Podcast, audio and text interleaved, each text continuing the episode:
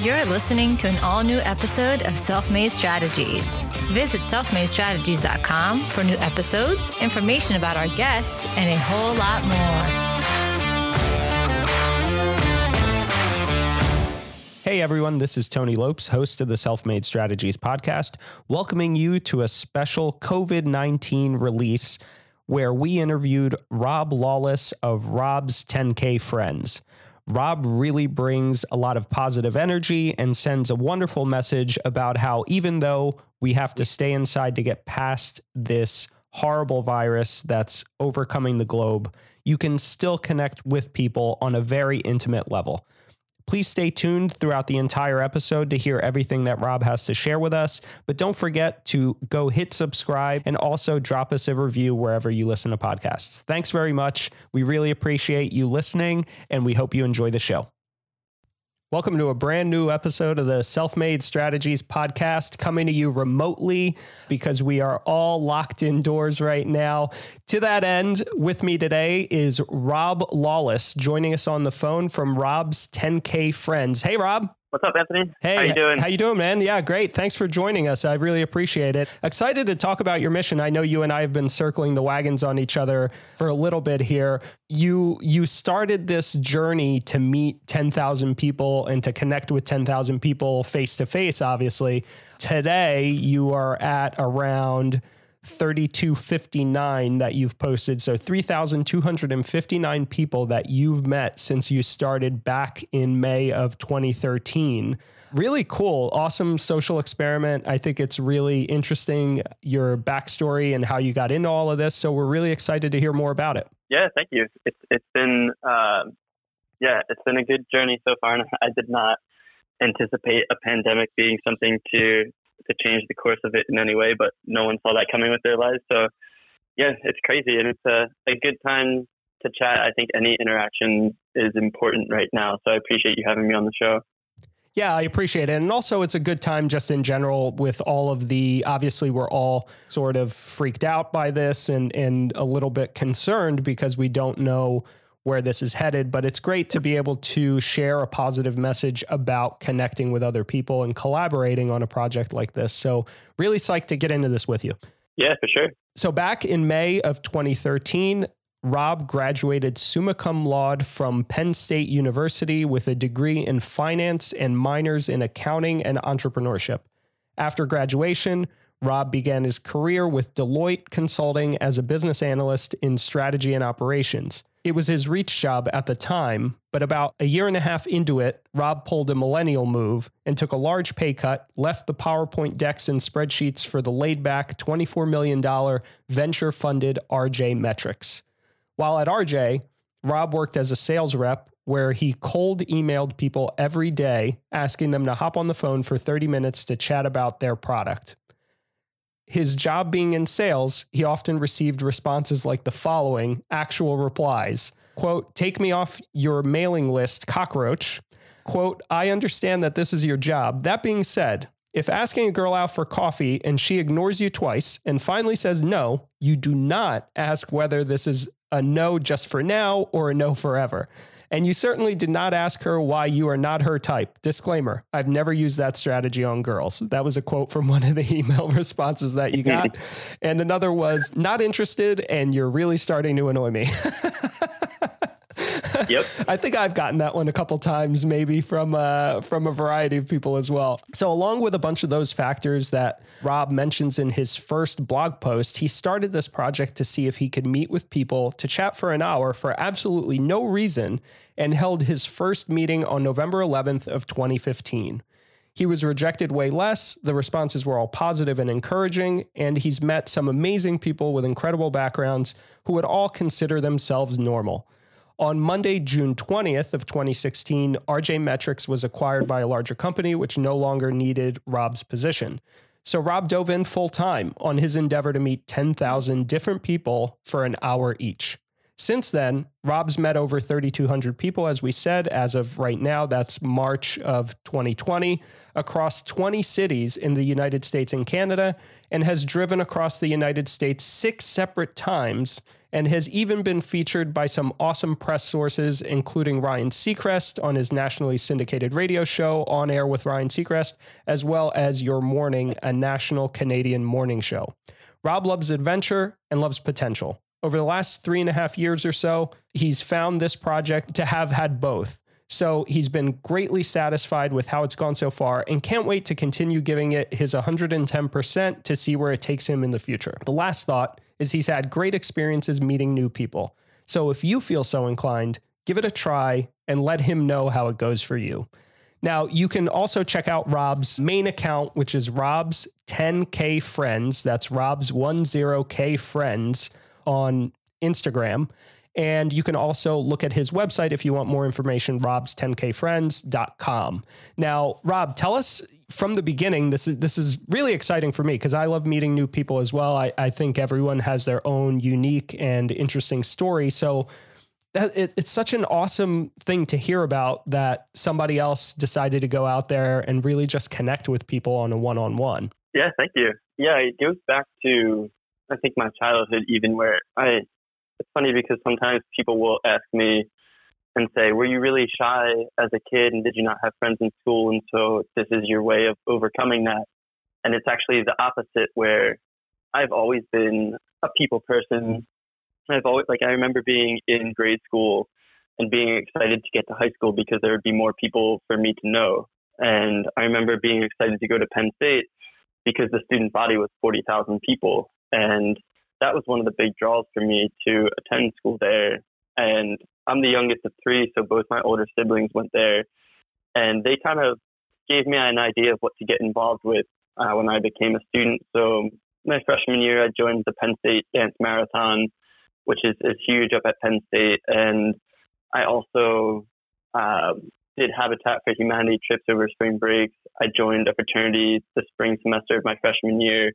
I became a tour guide and campus ambassador during my sophomore year, and then I was involved with the Penn State homecoming as a captain during my senior year. So I always had my hand in something, and from that, I built this really natural, large group of friends who provided a lot of fulfillment in my life. And I noticed when I left Penn State and went into consulting for Deloitte, I was really miserable and I expected that I was supposed to be that way because like you go from such a fun environment surrounded by all of your friends to the real world and you're there to work and make money, not really to have fun. So for a while, I just thought that that was what life was supposed to be like.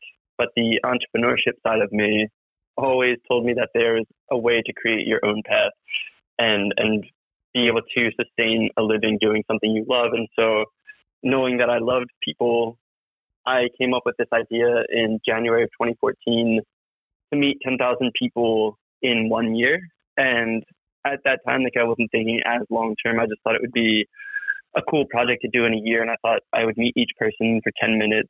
Um, and I, I, honestly had no idea where I thought it could go, but I, I thought it would be successful.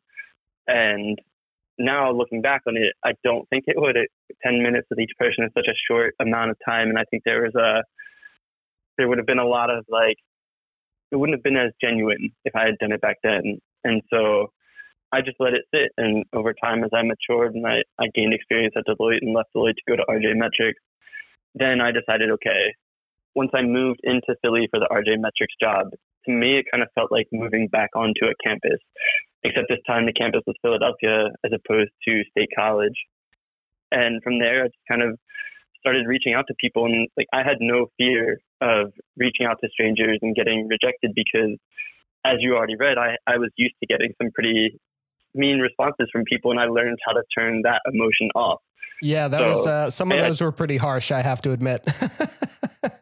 yeah, and there's yeah, the sales is such a funny time because it's like people are mad at the character of who you are at that time because like I would be mad if I was getting the emails that I was giving out because it's like you you email someone and then you follow up three days later and then they don't answer and you follow up three days later. And as a salesperson it's just a numbers game and you know that the amount of emails that you put out is going to get a certain number of responses and a certain number of those people are going to hop on a call and a certain number of them are going to move forward. So and that was one of the things that surprised me. I wanted to always wanted to go into sales because i thought that it would be a very personable thing, but it wasn't like a super long sales cycle where you're really spending time getting to know someone. I was just opening the door to conversations and then passing it off to account executives. And so you're much more like a robot than a person.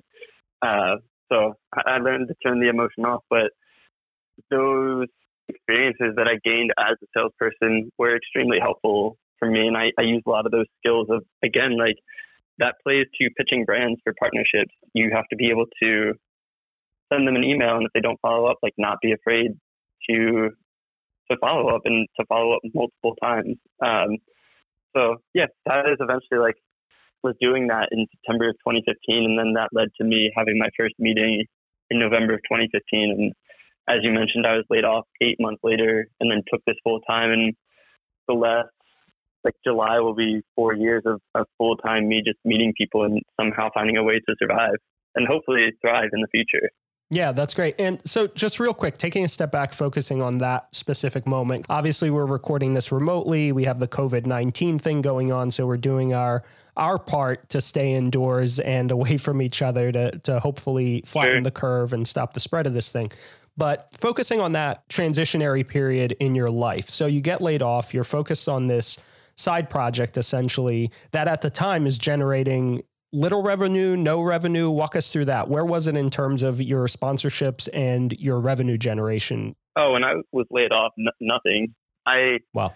When I was laid off, I'd only met 100 people at that time. My following on Instagram was probably like 200 people, if that, maybe 300. But I enjoyed the pro- the process of what I was doing. Like I enjoyed actually sitting down with people for an hour uh, so it was more of me doing what I loved and kind of believing that the money would come than doing something for the money. And I was always a thrifty person. And so when I, my first two years of my career, I lived back at my parents' house and I had student loans to pay off and whatnot, but I was able to do that within the first few years of graduating because I didn't really have rent the first couple years. Um, and I was never really a big spender. I was always saving my money for what felt like taking a leap. And then when I did that, when I was laid off, I decided, okay, I'm going to go into this full time for two to three months. And if it seems promising, then I'll continue. And if not, I'll just hop back into a consulting job with a company like Deloitte. And I think that having Deloitte on my resume, having that experience gave me a lot of confidence as a fallback because I felt like I could take this risk without completely screwing myself. I could go back into an interview with really good stories if I needed to. And so that two to three months then turned into me like finishing my lease out in Philadelphia, which was uh, my lease went until the end of the following May, so it was like 11 months. And then at that point, my friend TJ, who was my roommate at Penn State, invited me to go out to Los Angeles to stay with him. So he had moved there from Pennsylvania after school, and he had this apartment on on on the beach in Long Beach, and it was just him there living by himself. And he said, Hey, if you want to come out here, I have an extra bedroom for you. I can host you for the summer. Stay as long as you need to. So that was the first time in, in June of 2017 I, I drove out there to be with him. And I guess I should note at that point, like the first sponsor I had was November of 2016.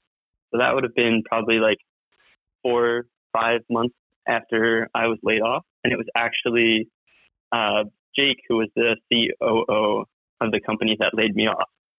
So RJ Metrics, I'm not sure if you're familiar, had two products, and one was acquired by this company, Magento, and then one spun off into a new startup. So Jake became the CEO of the new startup, and he and I had had a good relationship, and I had a good relationship with Bob Moore as well. And so I texted Jake, and I was like, "Hey, I want you to sponsor my project," and he said no. And I was like, okay, well, how much did you think I was going to ask for? And he was like, all right, good, good point. I don't, I don't really know. And so I just asked for like a hundred dollars, um, because I wanted to see what it felt like to have a sponsor attached to the project because I was worried that it would take away from the authenticity of it. But in those times, I would just put the caption and then put presented this month by Stitch Data, his company. Um, and then that right before I left for LA, I started using that for other companies I had.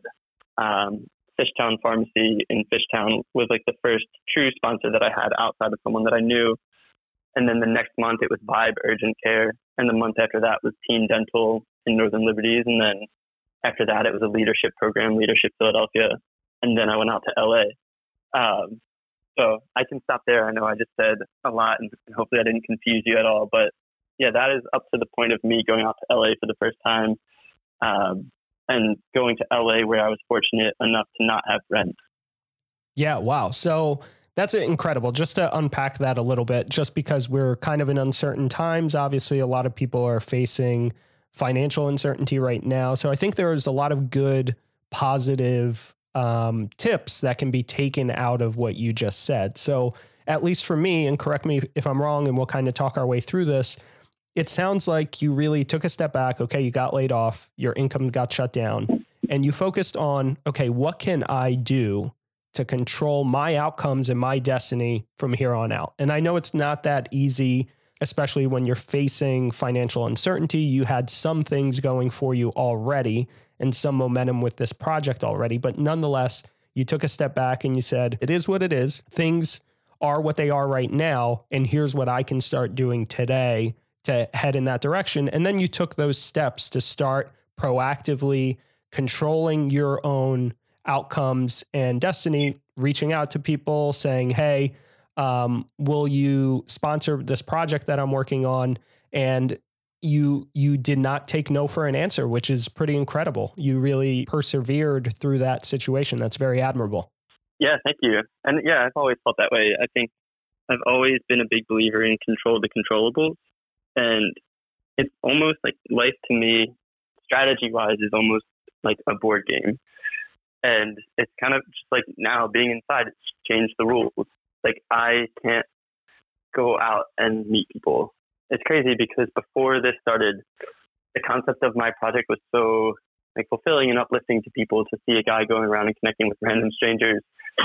And then it's like the landscape became such that if you're out connecting with strangers, you're doing the world like a, a huge disservice. And so, fortunately, I feel like I recognized that early on, and I postponed my project. I announced last Wednesday, so like 10 days ago. And then right after that is like when it, it felt like everything started to hit the fan. And so then it became okay, like, what are you going to do? And at first, because I wanted to, a part of me wanted to have my project be just all in person meetings. But then it's like, how do you survive two or three months keeping this audience engaged that you built up that wants to follow the stories of people you're meeting. And a lot of people were recommending I go on to Zoom or Skype. And then I talked to one of my friends, Chris, who runs another inspiring project called Special Books by Special Kids. And he's like in a situation where he interviews people with rare diagnoses from around the world. And so he also, like, the game has changed for him. And he was saying he's going virtual. And the thing he said to me was, these are like I think we're living right now in historic times that will be in line with times like the Great Depression. And he was like, I think documenting this time for other people is is a service to everyone. And so that was kind of like what tipped me into going virtual. But it just reminds me of the fact that I feel like life is a board game and the one that I have you ever played Settlers of Catan? I don't know the game super well, so just give us a, a brief sort of thirty thousand foot view of how the game works. So there's like five different resources. It's like wood, sheep, or uh, wheat, and one other thing. And like depending on where you're positioned, someone rolls a die and you get those resources. And then from there, it's like you use a certain combination of resources to build roads and houses um, kind of like Monopoly. Um, but the, the basis is you have a limited amount of resources, and you can either go out and try to get resources through the die. Like for me, I think about it like in life, resources are money, they're friendships. You can go out and trade your time for money, or you can try to like um, rely on your friends to to make it easier so that you don't have to spend as much money. It's like I think a lot of people, you just have to look at what you have in your life, identify your resources, and then identify what you can do with those resources. Um, or like another way is like food in your pantry. Like, what are you going to make for dinner? It depends on the ingredients that you have. And if you don't have the right ingredients to make chicken pot pie, then you don't make that. You think of something else. Um, so that is the kind of the mindset that I've gone through with this project of being like, I have a friend in LA who's willing to host me. I have a friend in right now Hoboken who's willing to host me, and I have this audience that I'm able to leverage for partnerships with brands. And so like those are the resources that I'm operating with. But yeah, I do think times like these really make us reflect on what the rules of the game currently are and what resources we have to help us move through it.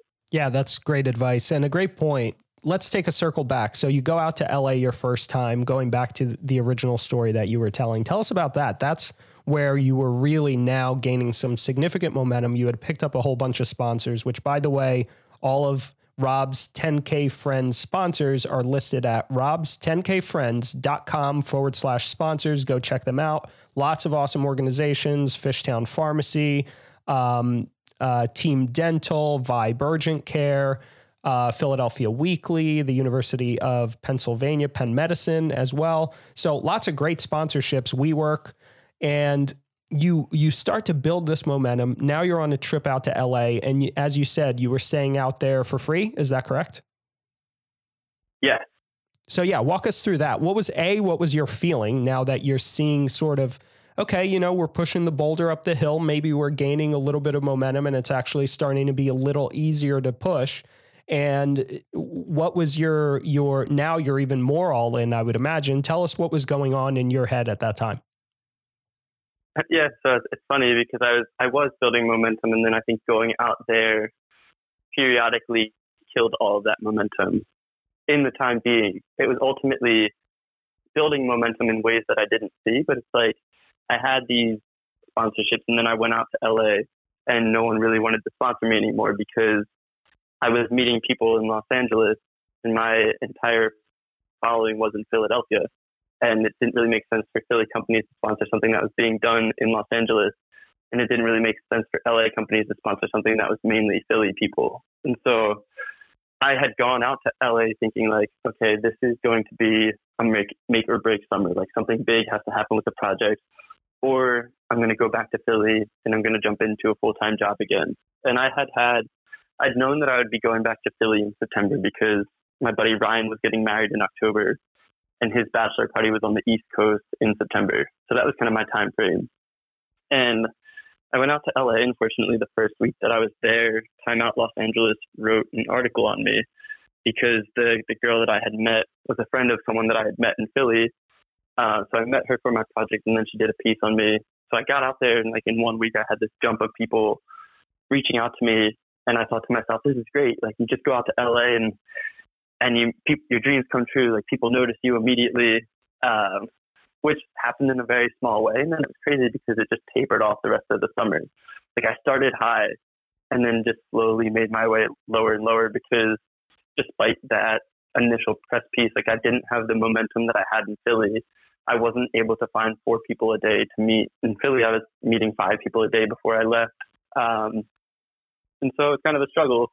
And in August, I fortunately had a sponsorship with this company, Serengeti. It's funny, I'm actually wearing a t-shirt right now. Um, I had met student ambassadors of theirs uh, in Philly from Temple University, and I was meeting a lot of different ambassadors. And so their CEO reached out to me and said, "Hey, I love what you're doing. We should connect sometime." And I'm 29, and, and he's 29 as well. So it was cool. It's just like the two of us chatting about our own entrepreneurial paths and then he sponsored me in August. Um, which then, like that guy became a really important figure. I didn't know it at the time, but we can get to it. But that, um, yeah, that was the experience. And then I came back to Philly in September, and then it was again like building back up the momentum because people in Philly forgot that I was doing this project because for three months I was out in Los Angeles.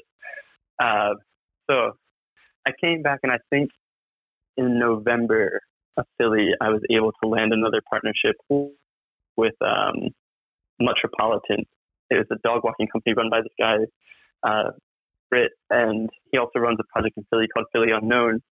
And so he just supported me for that. And then it was like a wedding band sponsored me. And then I had a, a photographer sponsor me, and then Philly Weekly, and this random mix of companies that I was back in Philly. So the momentum started to pick up again. Um, and I can stop there too because a lot of the guys from Serengeti leads into other things that lead into other things. Uh, but I'll let you. I'll stop there and let you ask of what what you want clarification on. Yeah, so let's go into that partnership with Serengeti specifically. Um, what do they do? What what is the organization all of, all about, and how did you come together to collaborate?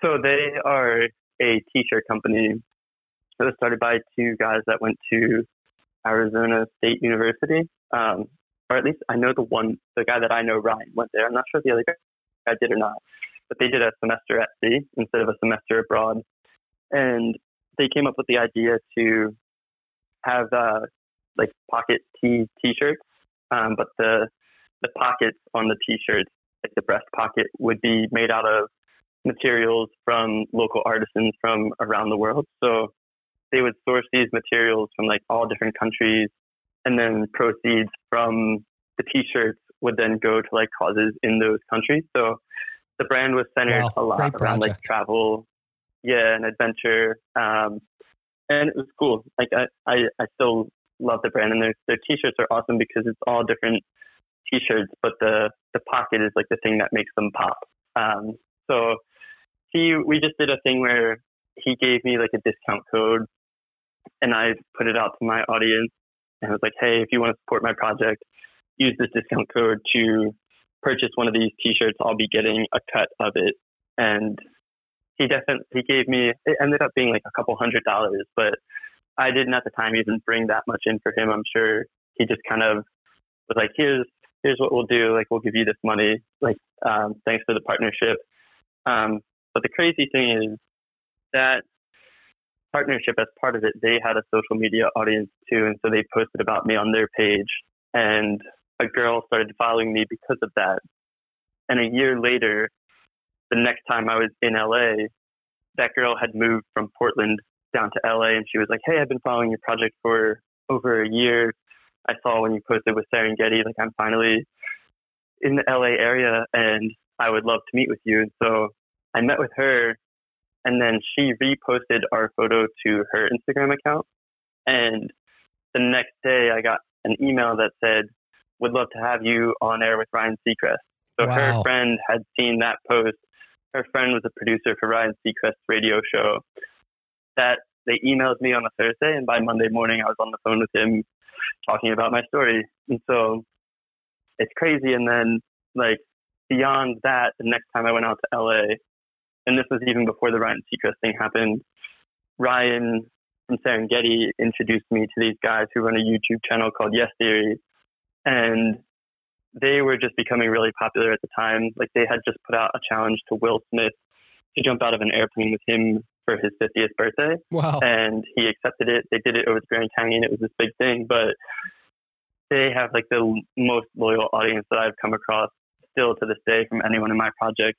And they had put out like an Instagram story about me. And in that 24 hours, I had 4,000 people start following my project. Wow. And I got 400 messages from people all over the world. So they were like, because of me meeting Ryan and him introducing me to them, they opened up a lot of doors for me and gave me like that jump, obviously, and followership that brands like to see. So yeah, it's it's wild how much can be tied to just one person just authentically like making an introduction for you.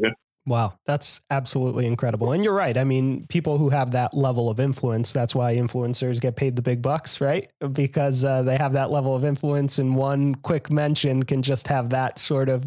Uh, I don't want to use the term viral right now because I don't want to freak yeah. anyone out, but can have that kind of Im- sure. exponential impact, let's say. So, Awesome. Fantastic story. And congrats for, first of all, for persevering, for maintaining a positive mindset throughout all of those hurdles. There are little hurdles that are, are mentioned throughout that story that you're telling.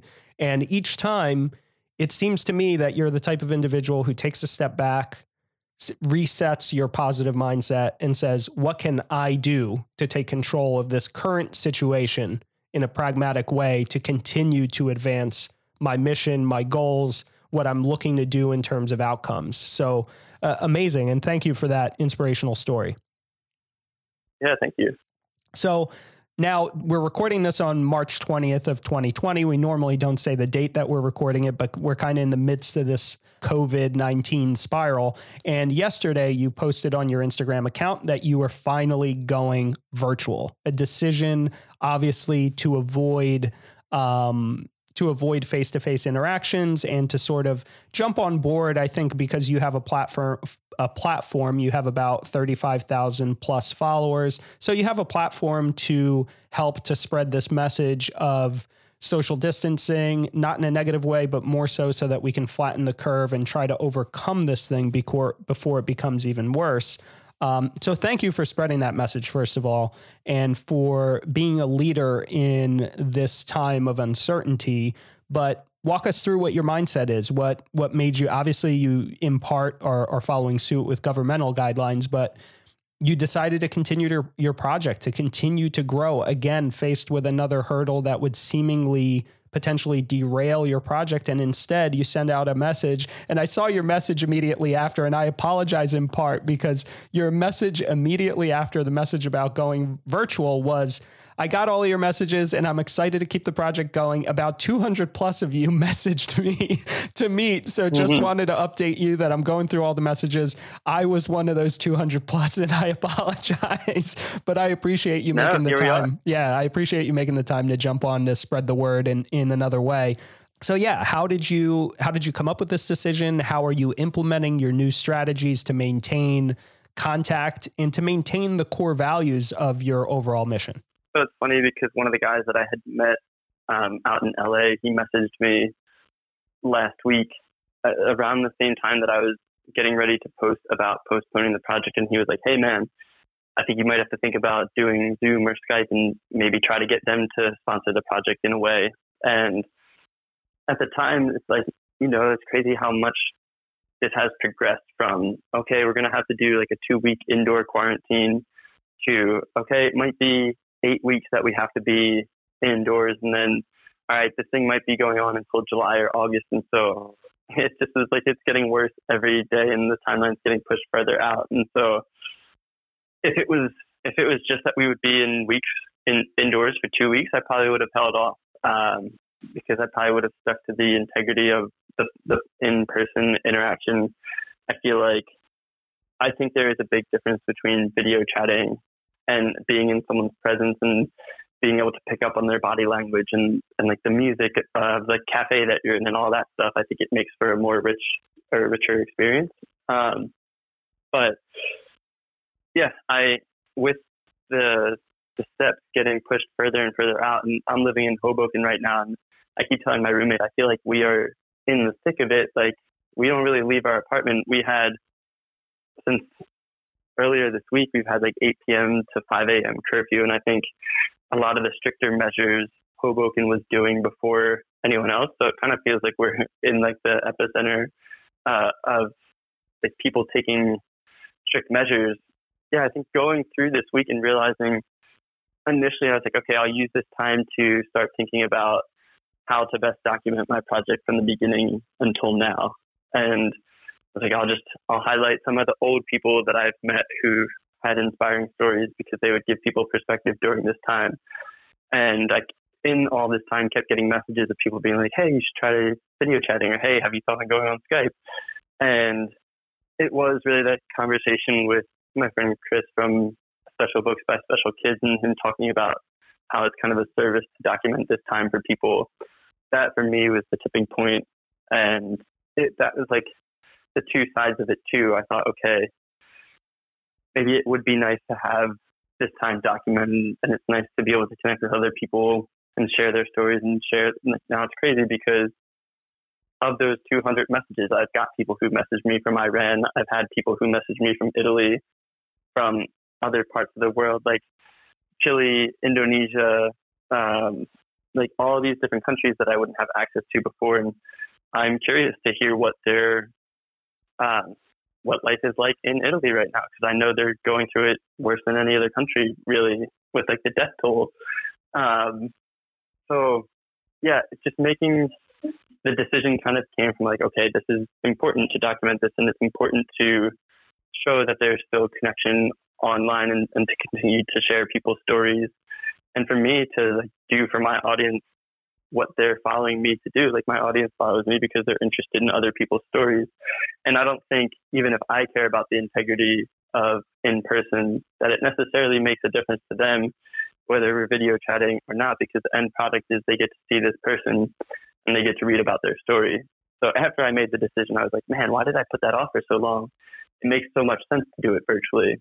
Um, but yeah, and I also, for me, just sitting in our apartment in Hoboken, struggling to be productive, I, I felt like I needed that interaction with people too, um, just for my mental health to be able to sit and talk with people because that was giving me so much joy before the whole coronavirus thing started. And I still have that as an opportunity to take advantage of. It's just in a different way. So I think for me, it was just really important to get back to connecting with people like any other millennial, I communicate a lot over text and text based forms of communication. Obviously, I reached out to you on Instagram. So, to your point, I've sent some messages out. No offense to anyone who's hearing this that didn't get a message from me yet. I'm working my way through my phone book. So, just give me a little bit of time. But, but I'm trying to, like you said, and, and partially inspired by your message on Instagram. So, again, thank you for the positivity and for, for continuing to lead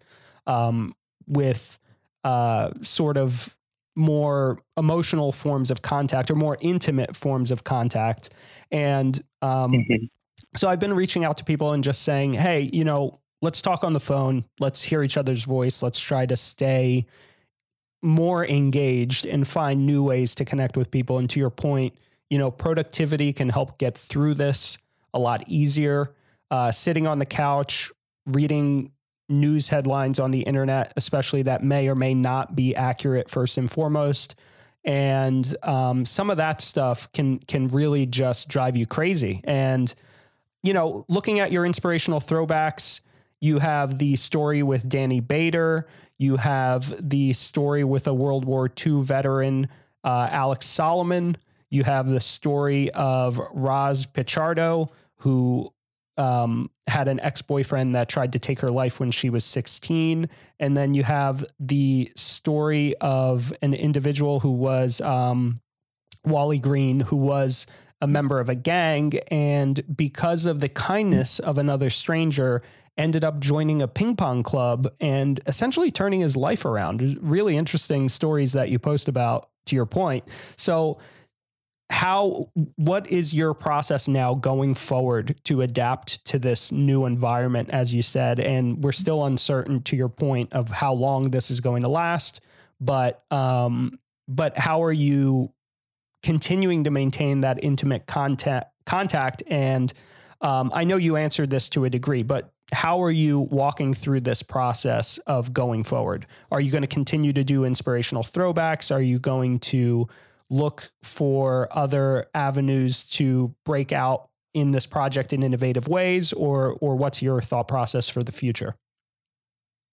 Um, right now, the way I'm thinking about it is now that I've made the decision to go virtual, I'm going to be meeting four people a day through uh, video chat, and so that will keep me busy just talking with them and distilling their stories down to put on Instagram. And so I see it going back to what it was before. Like, uh, if you were following my page, you'd see four stories a day of someone uh, who could have an inspirational story. They could be the person next door who has a completely normal life. Um, and yeah, that's that's just kind of what I'm seeing, and that maybe like the the throwbacks and stuff. I'll go back to the Instagram stories for that, but yeah, for my account, and it's the numbers are messed up now, but before the coronavirus, every single post correlated to a person that I had met. So before this virus started, the last post you saw was 3,259, and that correlated to that person who I had met. And so I think I'm I'm going to go back to just running up um, or or posting and having the posts correlate to the number. Uh, eventually, like I want to go and archive all of the stuff that I'd posted during this time, um, just so that the number is even again. Um, but yeah, I think it's just getting back into into the process and then sharing the other things through uh, the Instagram stories. And for me, it's helpful because that kind of like it helps my mind get into a routine for for someone who lives such a spontaneous lifestyle overall. I'm really big on routines on a daily basis, and so I know that like I can move forward and make progress and feel like I'm making progress in my life by doing it that way. Very cool. Very cool. And yeah, again, continue to do what you're doing, continue to put out your message of positivity. It is helping.